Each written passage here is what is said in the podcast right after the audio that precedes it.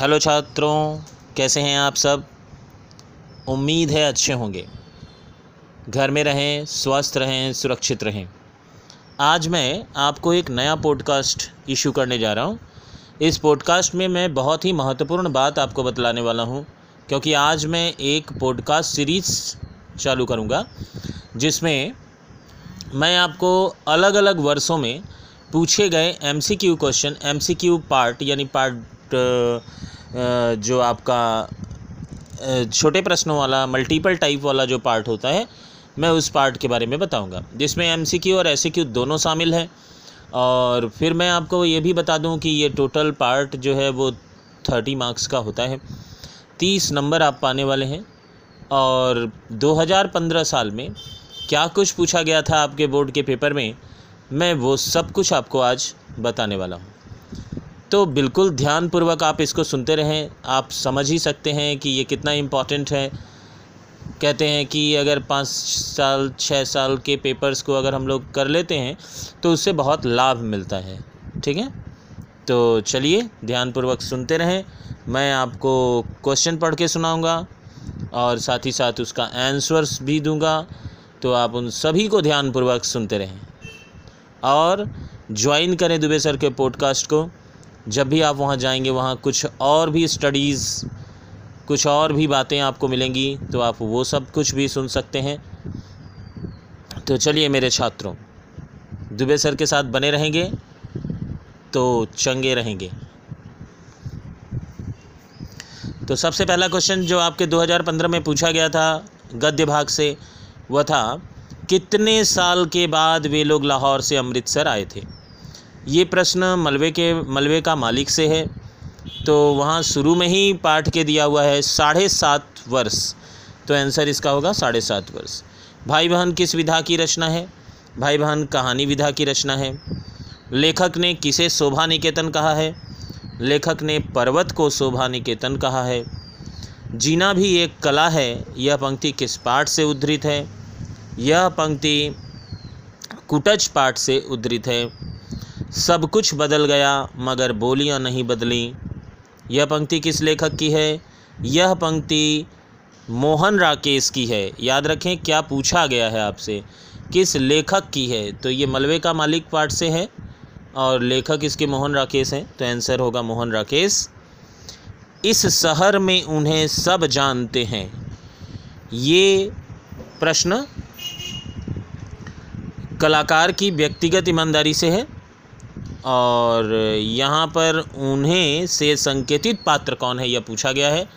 तो इसका उत्तर होगा यशराज। यशराज। फिर हम लोग 6 प्रश्न पूछे जाते हैं। 6 प्रश्न मैं आपको सुनाया।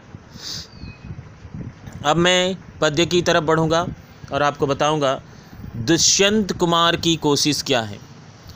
सूरत बदलना कविता है। कविता पढ़े होंगे तो आपको आंसर मालूम होगा। मैं आपको सिर्फ आंसर बता रहा हूँ और क्वेश्चन भी। कवि को किससे डर लगता है। तेज घड़ी की आवाज़ से।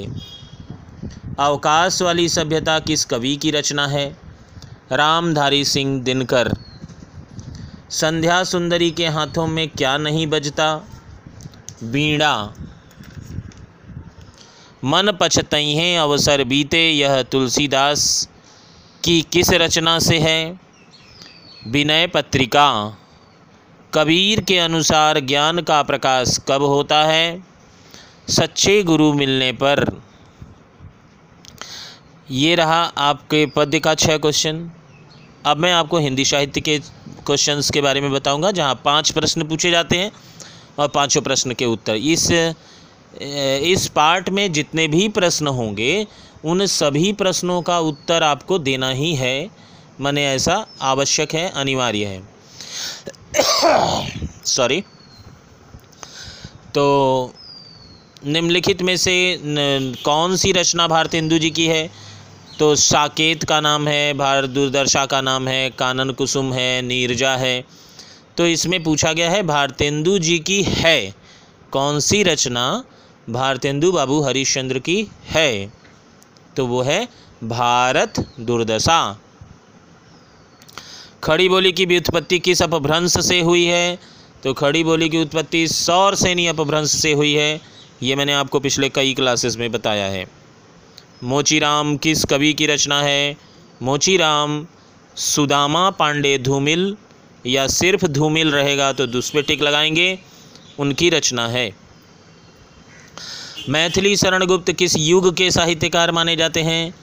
मैथिली शरणगुप्त द्विवेदी युग के साहित्यकार माने जाते हैं। और मैंने आपको बताया था कि महावीर प्रसाद द्विवेदी के मैथिली शरणगुप्त शिष्य की तरह थे और बहुत उनको वो स्नेह करते थे, प्यार करते थे। प्रकृति का सुकुमार कवि किसे कहा जाता है? प्रकृति का सुकुमार कवि सुमित्रानंदन पंत को कहा जाता है। अब पारिभाषिक शब्दावली, जो चूँकि ये मुझे पढ़ना नहीं है क्योंकि मैंने आपको बताया था कि पीछे पाठ के पीछे 50 पारिभाषिक शब्दावली दी हुई है।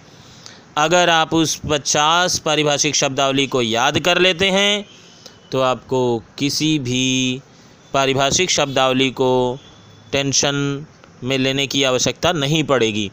लेकिन चूंकि मैं 2015 के सभी प्रश्नों का उत्तर और प्रश्न आपको पढ़ के सुना रहा हूँ, इसलिए मुझे यहाँ पढ़कर सुनाना पड़ेगा, तभी ये पॉडकास्ट कंप्लीट होगा।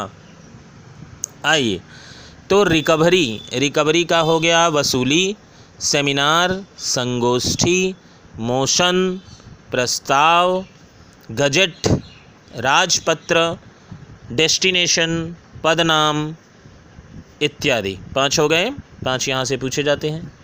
अब मैं आपको ऐसे क्यों बताऊंगा, अभी तक मैं आपको मल्टीपल बता रहा था। ऐसे क्यों 2 खंडों में पूछे जाते हैं। खंड क में गद्य से प्रश्न पूछे जाते हैं और खंड ख में पद्य से प्रश्न पूछे जाते हैं। प्रश्न 6 पूछे जाते हैं और आपको उत्तर 4-4 के देने होते हैं। लेकिन जो कुछ भी 2015 में पूछा गया था मैं वो सब कुछ आपको पढ़कर बताऊंगा, यानी आपको क्वेश्चन और आंसर दोनों ही बताने वाला हूं। आप बिल्कुल ध्यानपूर्वक सुनते रहें अगर आपको अच्छे नंबर पाने हैं तब। बाजार मासा क्या है?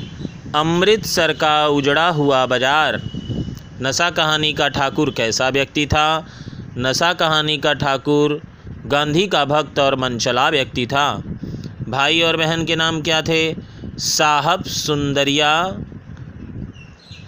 भाई बहन के नाम थे।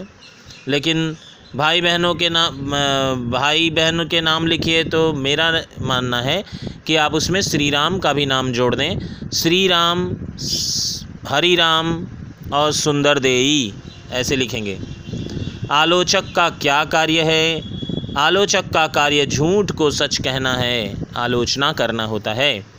द्विवेदी जी के अनुसार सुखी कौन है, दुखी कौन है? जिसका मन बस में है वह सुखी है, जिसका मन परवश में है वह दुखी है। शिवालिक कहाँ स्थित है? शिवालिक हिमालय के निचले प्रदेश में स्थित है। किन्हीं 4 प्रश्नों के उत्तर पद्य से देने हैं, तो पद्य में जो कुछ भी आपसे पूछा गया उसके उत्तर कैसे होंगे? त्रिगुण से कवि क्या कहना चाहते हैं? त्रिगुण फांस लिए कर डोले बोले मधुरी बानी, ये जो लाइन है उस लाइन में जो त्रिगुण शब्द है उसके क्या कहना चाहता है कवि? तो त्रिगुण से कवि 3 गुण, सत्यगुण, रजगुण, तमगुण के बारे में कहना चाहता है। सतोगुण, सतो रजो तमो, सतोगुण, रजोगुण, तमोगुण के बारे में कहना चाहता है। कवि ने संध्या सुंदरी को क्या कहा है? कवि ने संध्या सुंदरी को अलसता की लता और कोमलता की कली कहा है। कबीरदास के अनुसार साधु की संगत से क्या होता है? कबीरदास के अनुसार साधु की संगत से मनुष्य का हृदय निष्काम होता है। कवि मनुष्य को किससे हारने की बात कहते हैं? आविष्कारों से हारने की बात कहते हैं। दुष्यंत कुमार ने दीवार शब्द के माध्यम से क्या संकेतित किया है?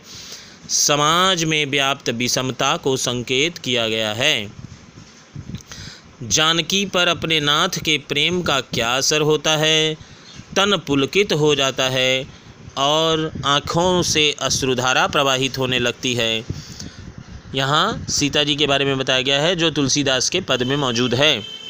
ठीक है, तो इस प्रकार आपको मैंने 30 प्रश्नों के उत्तर दिए और मैंने 30 नंबर के प्रश्नों के उत्तर दिए जो 2015 के बोर्ड के परीक्षा में पूछा गया था।